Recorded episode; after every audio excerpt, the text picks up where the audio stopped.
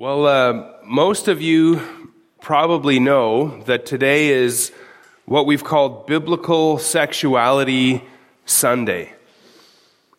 When the Canadian government passed Bill C 4 through the House, a, a group of us pastors talked about preaching on the, the Sunday after it had passed. And the, the law was pushed through so fast that we had some difficulty, at least initially, on, on settling a date. And um, it was passed, at least before the house, just before Christmas. And some of the pastors said, at that time, kind of as we were already deciding and had already decided to preach right away on this thing, um, some of them said that they would rather preach on this in the new year. And so the original date that we had set was pushed back until the bill became law, 30 days after the Queen signed it. And this gave us the opportunity to kind of spread the word to a broader group of pastors. Um, now, I haven't heard of many Canadian pastors joining the initiative beyond kind of the, the original group of us um, that were that are on this kind of group chat that we have. But I know of thousands of American pastors are going to join us today to preach on biblical sexuality. Now, as you know, I already preached on this early in December. I think it was December 12th, um, because I had kind of already pulled the trigger and started studying, and, and we were going to do it on that day. But then we decided to to push it back, and so I told the guys, well, I'd, I'd preach on it again on the set date. But many, you know, famous and well-known pastors, especially in America, have joined us in this initiative. John MacArthur enthusiastically joined us and used his network to spread the word kind of all over the world. Steve Lawson preached last week at Grace Community Church on this very topic. James White also jumped on board. Tom Ascol, I don't know if you know all of these people, but great brothers in the Lord, great pastors. Josh Buice and the G3 network um, joined us as well. Pastor Dan Phillips, I know Costi Hinn did a podcast on it. Nate Pickowitz, um, Ekkie Tepsupornchai, uh, who is a friend of mine from seminary, kind of famous on Twitter, Nathaniel Jolly. Um, this is actually, as I've been thinking about it, a, a, really a historic day for the church. I don't, I don't know of another time in history when so many pastors have come together to preach the same thing and to stand really for righteousness in this world. Now, now, I'm, I'm, sure there have been other days like this, but this is a, a moment of unity and solidarity that's, that's really unprecedented in our times. Now, as you know, and as I already said, I preached through this topic on December 12th, but I, I wanted to, at that time, kind of lead the charge on this and, and, um, and hit it right away. That was the original Sunday that we were going to do it. Um, but we're going to do it again today. Now, another title for this initiative was Conversion Sunday. And of course, Bill C4 purports to be against conversion therapy. Conversion therapy sounds like a terrible dark ages practice, but the bill defines it in such a way that seeking to convert people to Christianity or teaching them to live according to God's word is now a criminal offense. And if you want to know more about the bill itself and what it says and what's in that bill, I would encourage you to, to look up the earlier message from December 12th, 2021. Today I want to focus less on the bill itself and more on the truth of God's word. This so-called law is an attack against God's law. It exalts itself against the truth of God. And I want to look at it, look at it from that perspective. Truth versus myths. God's truth versus the government's and the world's lies. Now I'm sure someone here might be tempted to think, well, why bother with this? You know, we're not going to change the government. We're not going to change the law. Or even I'm sure some, some very good and faithful pastors might say, why bother kicking the beehive when you might just kind of sneak past it and not get stung? Or even further, why bother with this? We aren't really influenced here with these philosophies. Well, briefly in answer to that, as we think about why we want to do this today, I grant that we cannot change the law. The government will have to do that.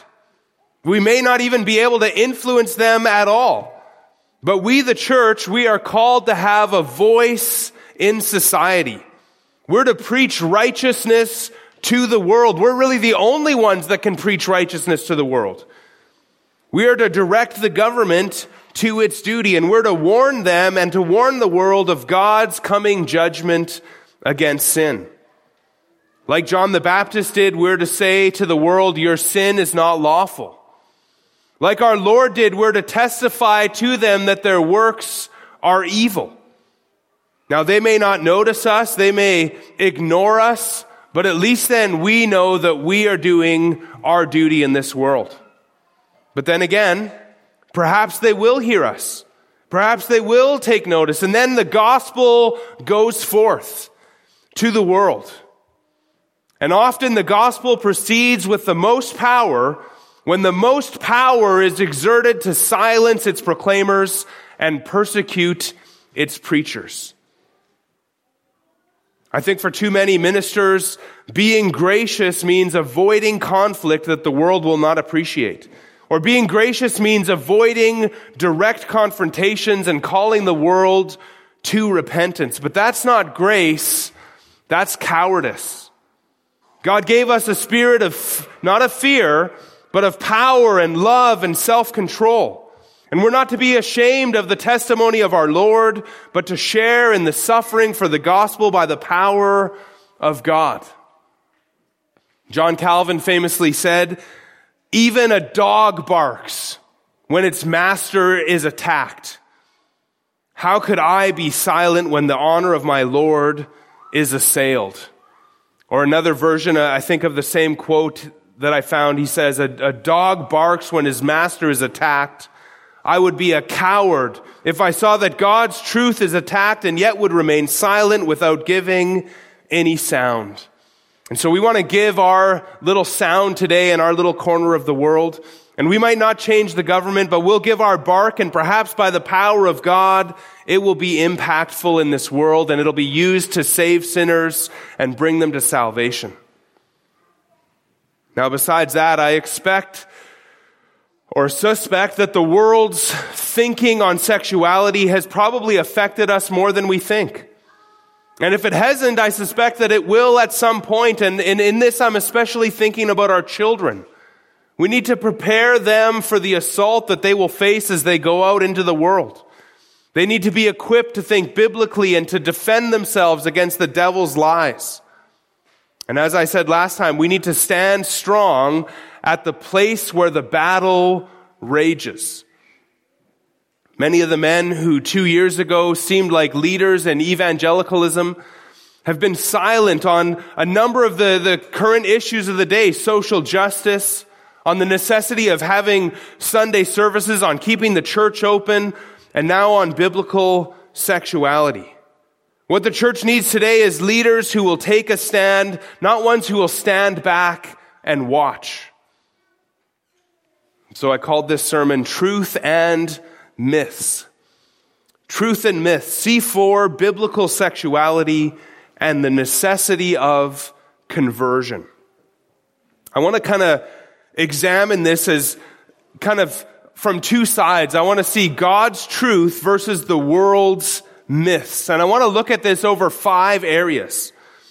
God's truth versus the world's myths over five areas. We want to examine, first of all, the foundation, the source of our truth claims.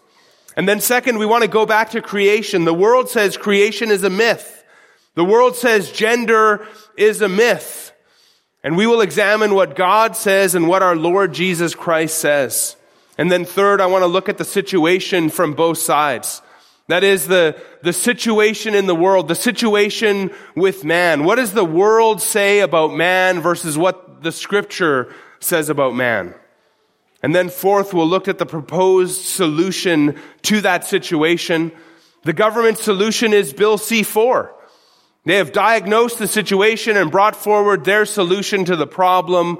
But what is God's answer to the situation as he sees it?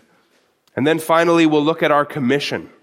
we'll see that our goal is the conversion of all people, the very thing that Canada has declared illegal.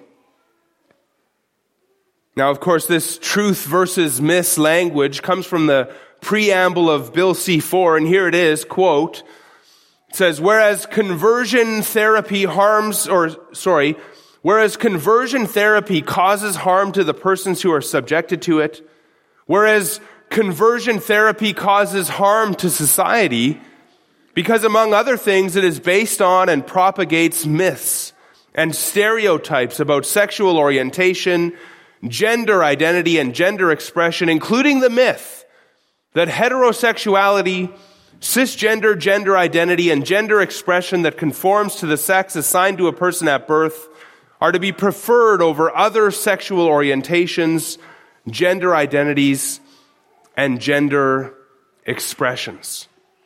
Now, this statement itself is a truth claim.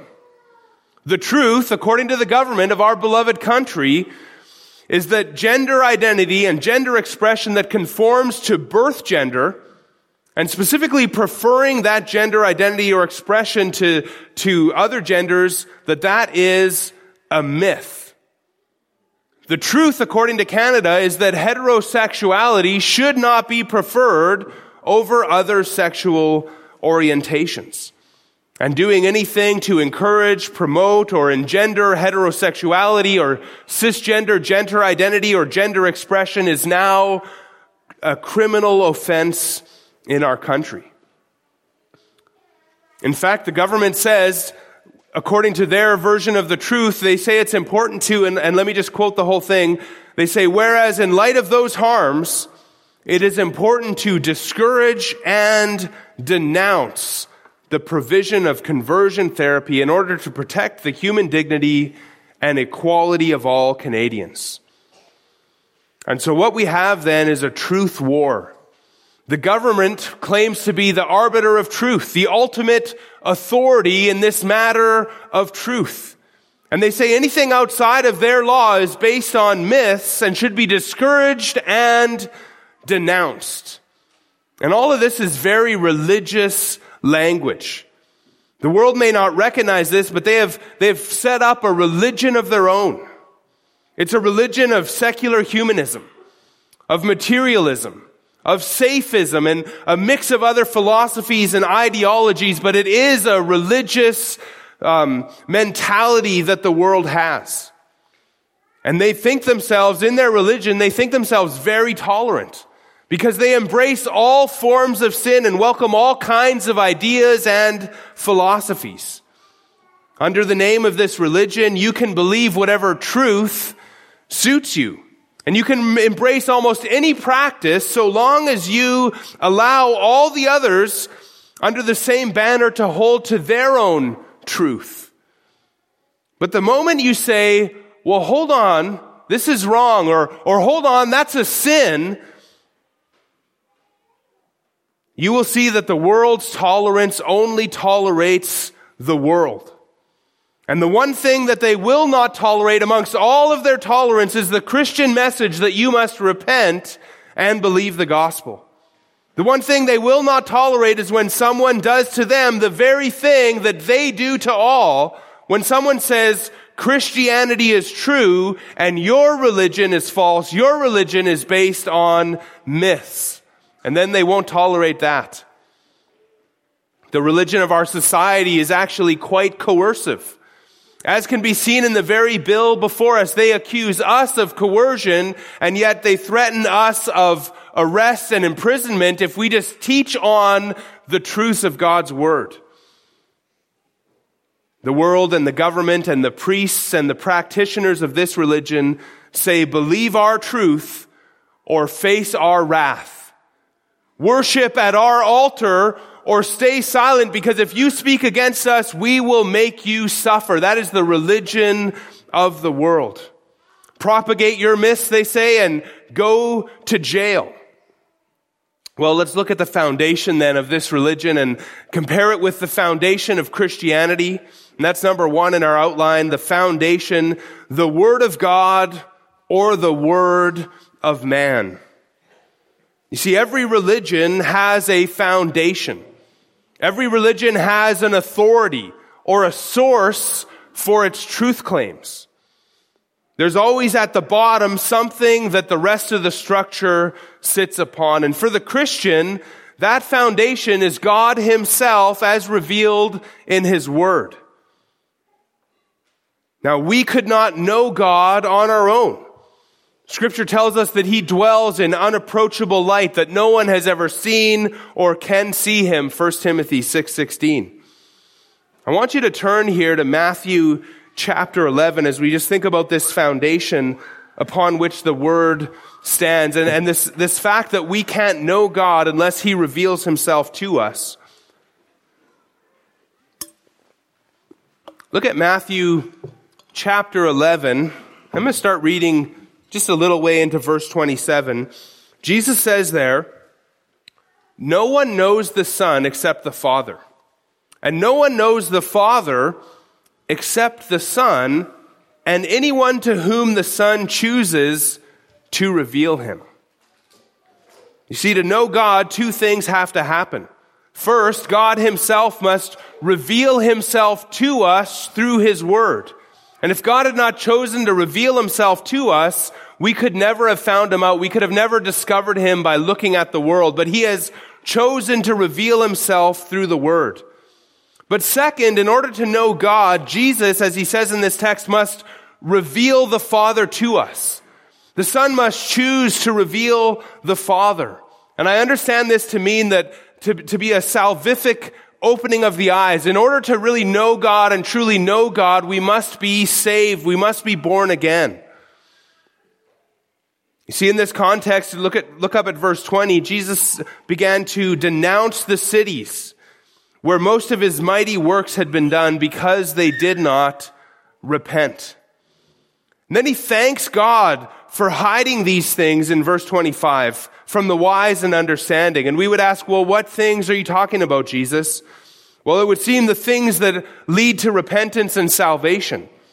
Again, look at, look at verse 25. At that time, Jesus declared, just after he denounced these cities that would not repent, he says, I thank you, Father, Lord of heaven and earth, that you have hidden these things from the wise and understanding and revealed them to little children. Yes, Father, for such was your gracious will.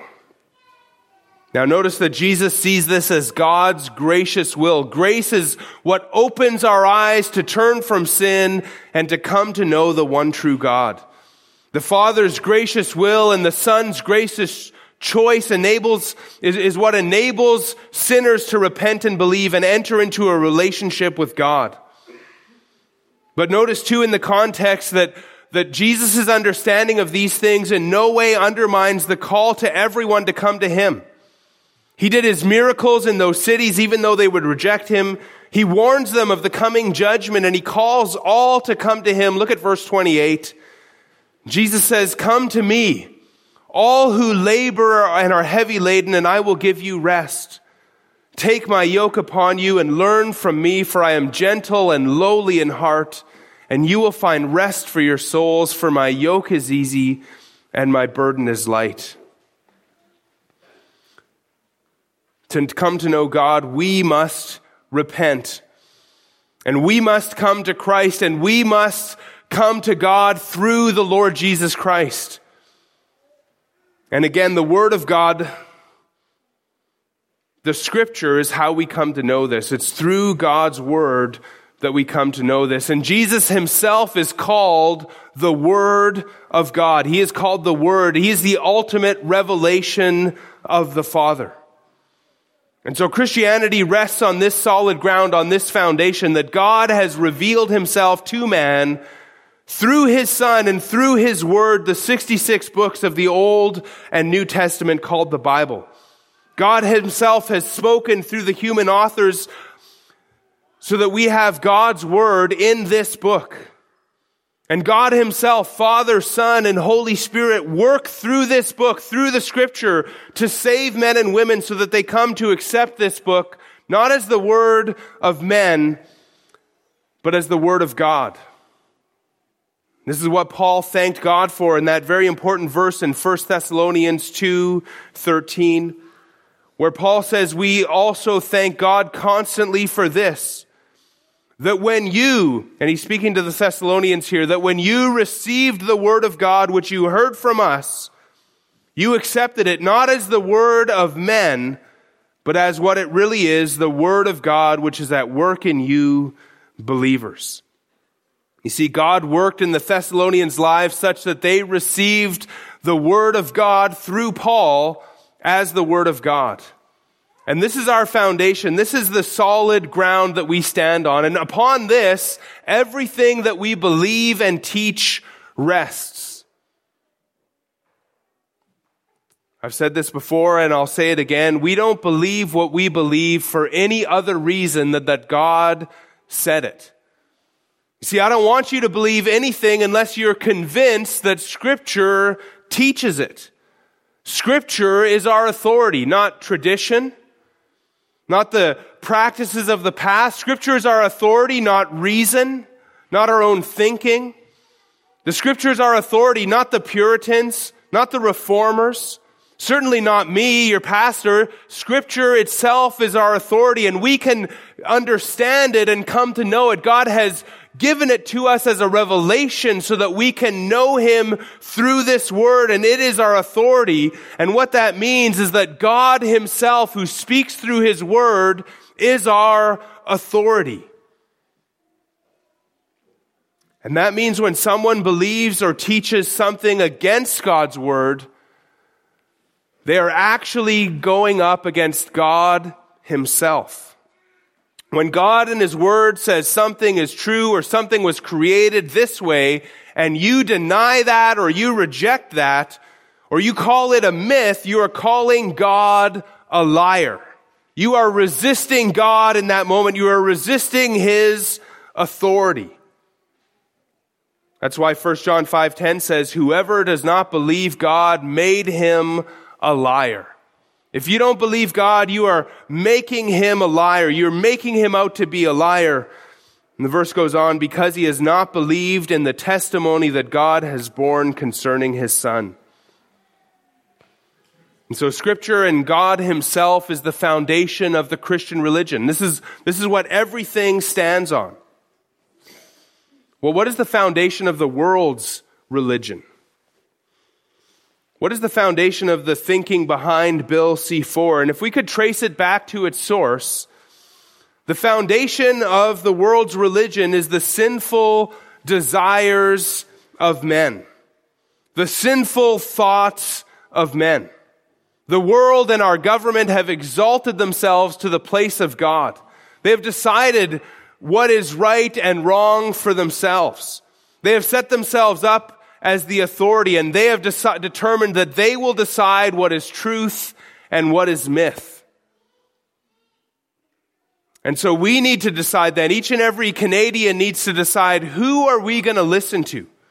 Who are we going to obey? Are we going to have the thoughts of sinful men as our authority? Are we going to have our own sinful thoughts as our authority or even our, our own sinful selves? Or are we going to listen to the Almighty? Are we going to listen to God Himself, our Creator who made us and loves us?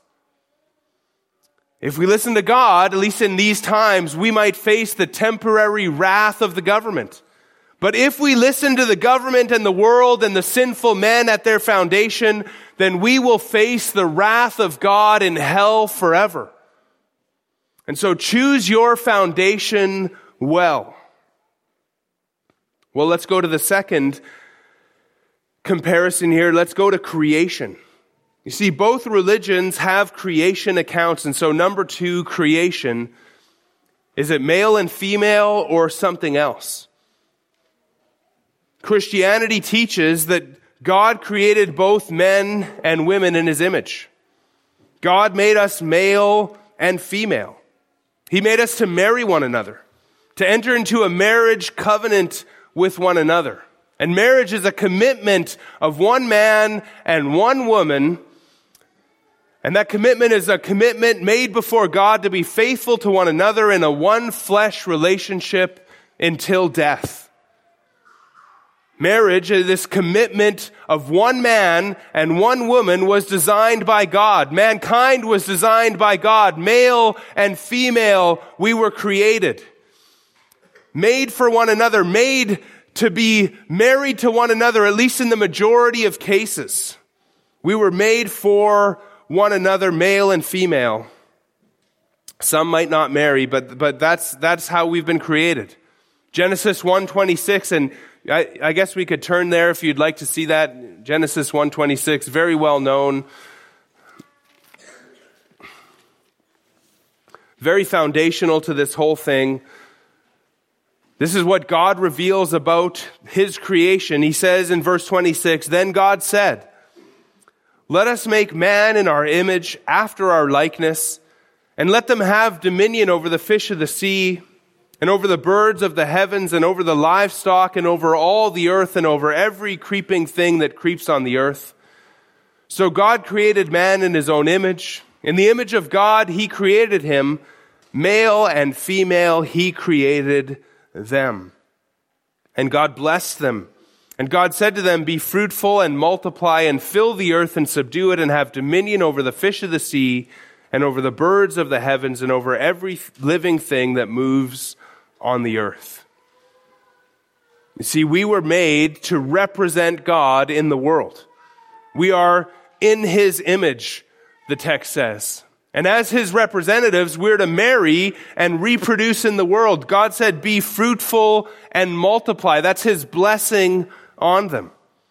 And when God made the woman in chapter 2, which kind of goes into more detail on chapter 1, he brings or he brought the, the man and the woman together in marriage.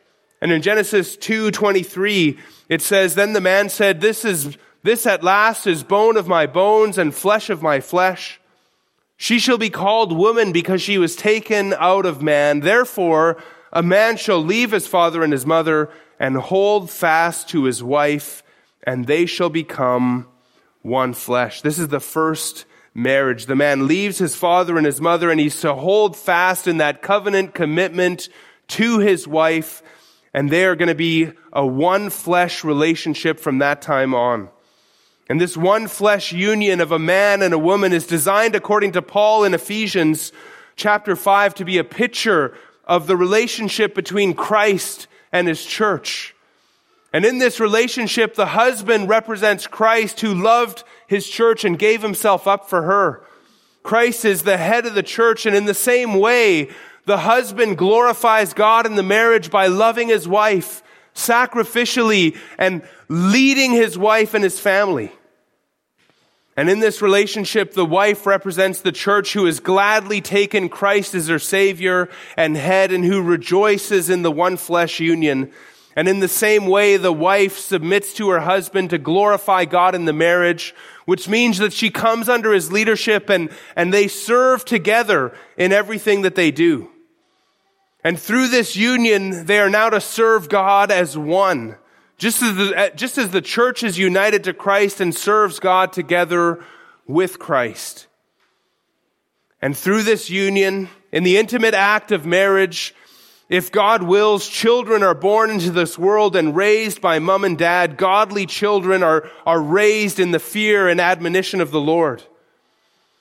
And Jesus himself affirmed this understanding of marriage in Matthew 19, where he says, Have you not read that he who created them from the beginning made them male and female and said, Therefore a man shall leave his father and his mother and hold fast to his wife and the two shall become one flesh. So they are no longer two, but one flesh. What therefore God has joined together, let no man separate. Now, scripture teaches that any sexual activity outside of marriage, any sexual activity outside of the safety and the covenant commitment of marriage is forbidden by God. It is sin.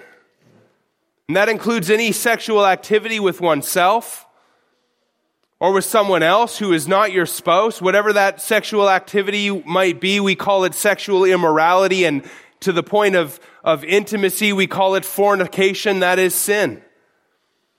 Or if one is married, sexual activity outside of that covenant commitment is called adultery, and that is sin. Or any such activity with another person of the same gender, homosexuality, whether it's legally married, although that's not the definition of marriage, but whether legally married or not, it is sin in God's eyes because it is contrary to God's design. And included in this would also be the desires of the heart for such things. What scripture calls lusts, desires, and thoughts that are contrary to God's design are sin.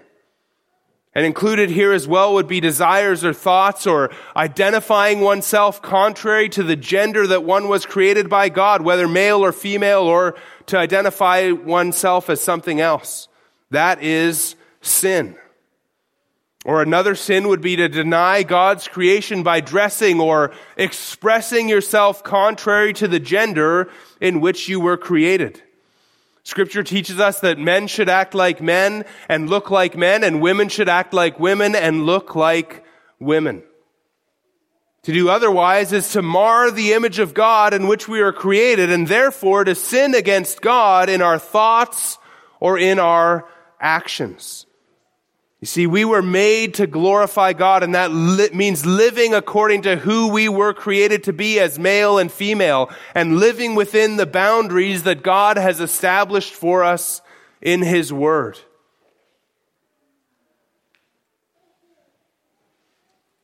Now, when we come to examine the other side, we see the hypocrisy of the world and the extent to which they suppress the truth in unrighteousness. Because on the one hand, they want to deny creation. They recognize that, that if God is the creator, they are accountable to Him. And so they try to deny that we've been wonderfully made by an infinite and wise and good creator. But then they will also won't acknowledge the implications of their replacement theory for God. You see, even evolution, for example, requires both male and female.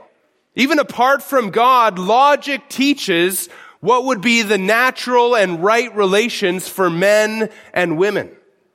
But the world tries to deny science or nature or, or call it whatever you will. And why do they deny what is so obvious? Scripture again has the answer because God has given them up to the desires of their sinful hearts. You see, when we refuse to honor God, God hands us over to deeper and deeper forms of sin. And you can see that in Romans chapter 1. And this giving up or this giving over to sin is actually itself part of God's judgment against sin. Even this Bill C4, even this law is part of God's judgment on our nation. But now the LGBTQ2 plus S community says, no, we were, we were born this way. And to that I say first, you weren't born that way. According to the theory of evolution, you weren't born that way. Evolution would have less and less LGBTQ uh, if it was true. But of course, evolution is just a denial of our creator and it's not true. But secondly, let's answer that question with a question. Do you think people are born thieves? Do you think people are born liars? Think people are born selfish or adulterers or fornicators? You see, once again, scripture explains our situation much better than the world can. And that leads into the third thing we want to look at. Let's look at number three, the situation. Christianity teaches the depravity of man, the sinfulness of man, whereas the world wants to claim the authority of man. Scripture teaches that we are born in a state of sin. Scripture teaches that we are born sinners. Ecclesiastes 7:20 says, "Surely there is not a righteous man on earth who does good and never sins. 1 Kings 8:46 says there is no one who does not sin. Psalm 143 verse 2 says, "Enter not into judgment with your servant, for no one living is righteous before you." And of course, this is a prayer to God. He doesn't want, the psalmist doesn't want God to judge him because he recognizes that he is not righteous in and of himself before God. And so it's a, a plea there almost for forgiveness, but a recognition that no one living is righteous before you. And Proverbs 20 verse 9 says, rhetorically, who can say, I have made my heart pure, I am clean from my sin? But scripture also teaches that we are culpable for our sin. We ourselves commit the sin. We ourselves choose the sin. We ourselves are guilty for the sin that we choose. Now each of us inclines to different sins according to our personalities, according to our upbringing, according to our opportunities and choices and a number of other factors. But we shouldn't be surprised then that the world is pushing such sin, even to the extent that it's illegal to condemn it or teach it, uh, uh, teach against it or warn against it. The sinful world is trying to suppress the voice of their conscience. And so they gather together to affirm one another in their sin. Even as Romans 1 ends, though they know God's righteous decree, that those who practice such things, and he just listed off a, a number of sins, including homosexuality and, and really all kinds of sins there in the context of Romans 1. But even though they knew God's righteous decree and that those who practice such things deserve to die, they not only do them, but give approval to those who practice them. The world likes to gather together and, and, and encourage one another in their sin, that they would go deeper and deeper into their sin and their denial of God. And so scripture teaches us about the depravity of man, and so we're not surprised to find laws like this being made in our society. But the world sees the situation very differently. They say there is no God. The world says they have no sin, and they do their best to deny judgment too. And they turn evil around so far that they would accuse us of sin for preaching God's word and righteousness. And they would even persecute us and prosecute us, maybe even for a message like this one. What the world and the government and sinners in general forget is that God is the creator and he reserves the right to judge those who dishonor him with their lives. This is God's world and he will judge it in righteousness, Acts 17:30. Man has usurped God's authority now by sinning against him, but God has not given up his authority. Jesus said, all authority in heaven and earth has been given to me, and he's going to return and exercise that authority and judgment on the world soon. And that then leads to our fourth difference between Christianity and the world's or Christianity and the government's religion. Number four, the, the solution to this whole thing. What is the solution to this whole thing? Is it Christ or the government? This time, let's begin with the world's solution. We Christians, according to the world, we Christians are the problem, and this bill is the solution. The world's solution is to coerce us to adopt their corrupted morality with threats of fines or imprisonment. And if they can't have that, they will settle with us backing off into silence that they might enjoy their sin in peace.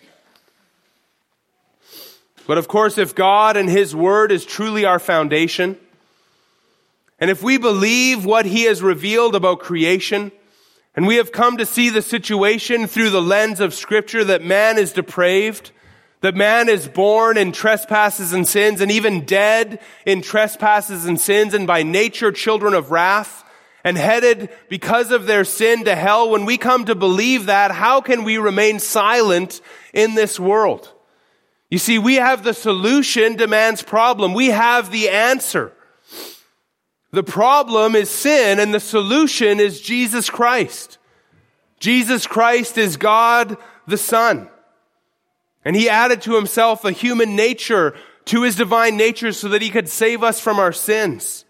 He came to this world as both God and sinless man. He came to show us the Father. And he lived as a man in our place as our representative. And he did this because of our sin, because our sin separated us from a holy God. And he died on the cross in our place to pay the penalty for our sins.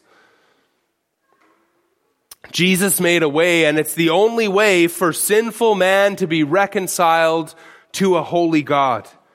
And Jesus proved that he's able to save us from our sins by rising from the dead. Our Savior is not dead. He is alive and he is seated at the right hand of God in heaven.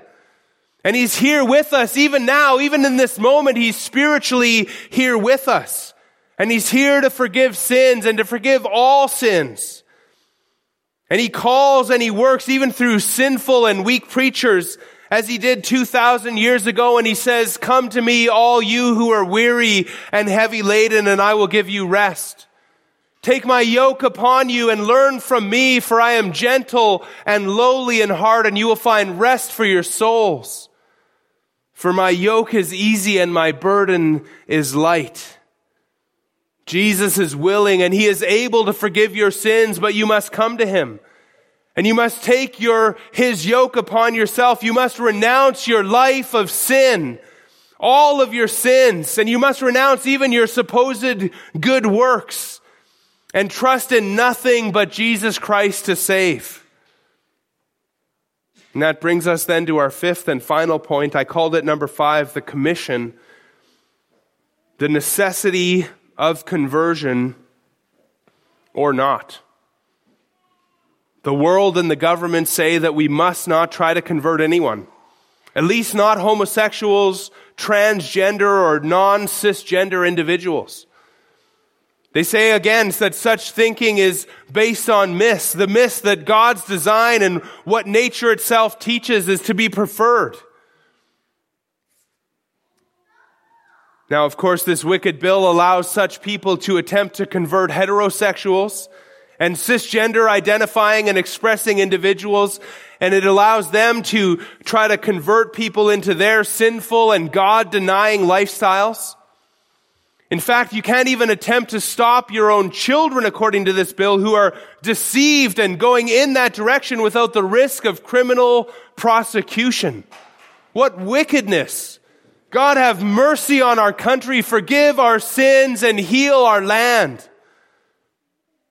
Now, brethren, we are called to preach this gospel of salvation through Jesus Christ. We're called to pray for all men that they might be saved, or at least to pray as Jesus did in John 17, that those who the Father has given him out of the world, that they might be saved. We don't want to see anyone go to eternal punishment. We don't take any pleasure in the death of the wicked, but that they would turn from their ways and live. And our commission is to make disciples of all nations, to call all people to come to Jesus Christ. To come to Him and be a disciple of His means turning away from all sin.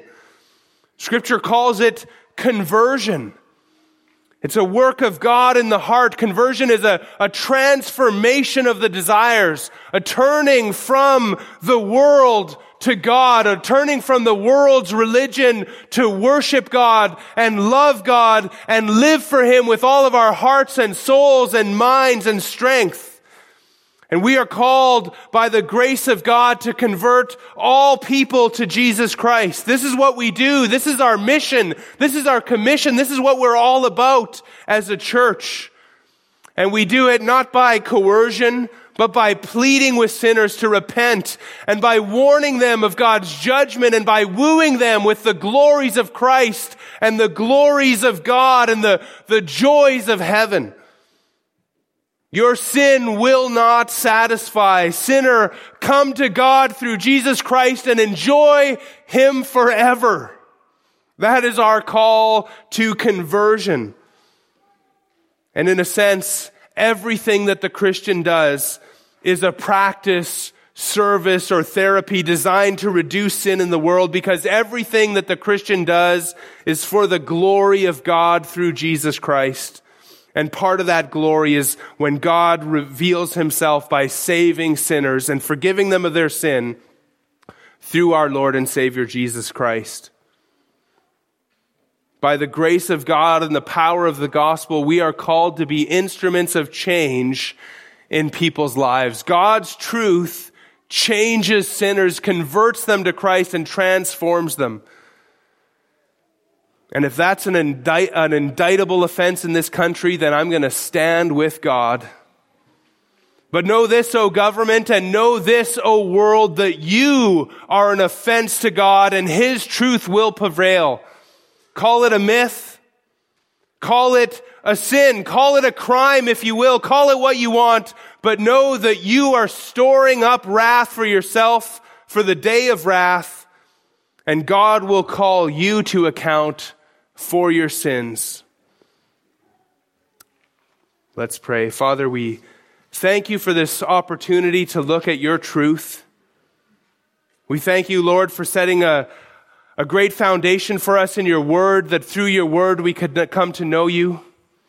We thank you for teaching us about who we are in your word as male and female and showing us the situation in this world that we are all fallen sinners, worthy of your wrath.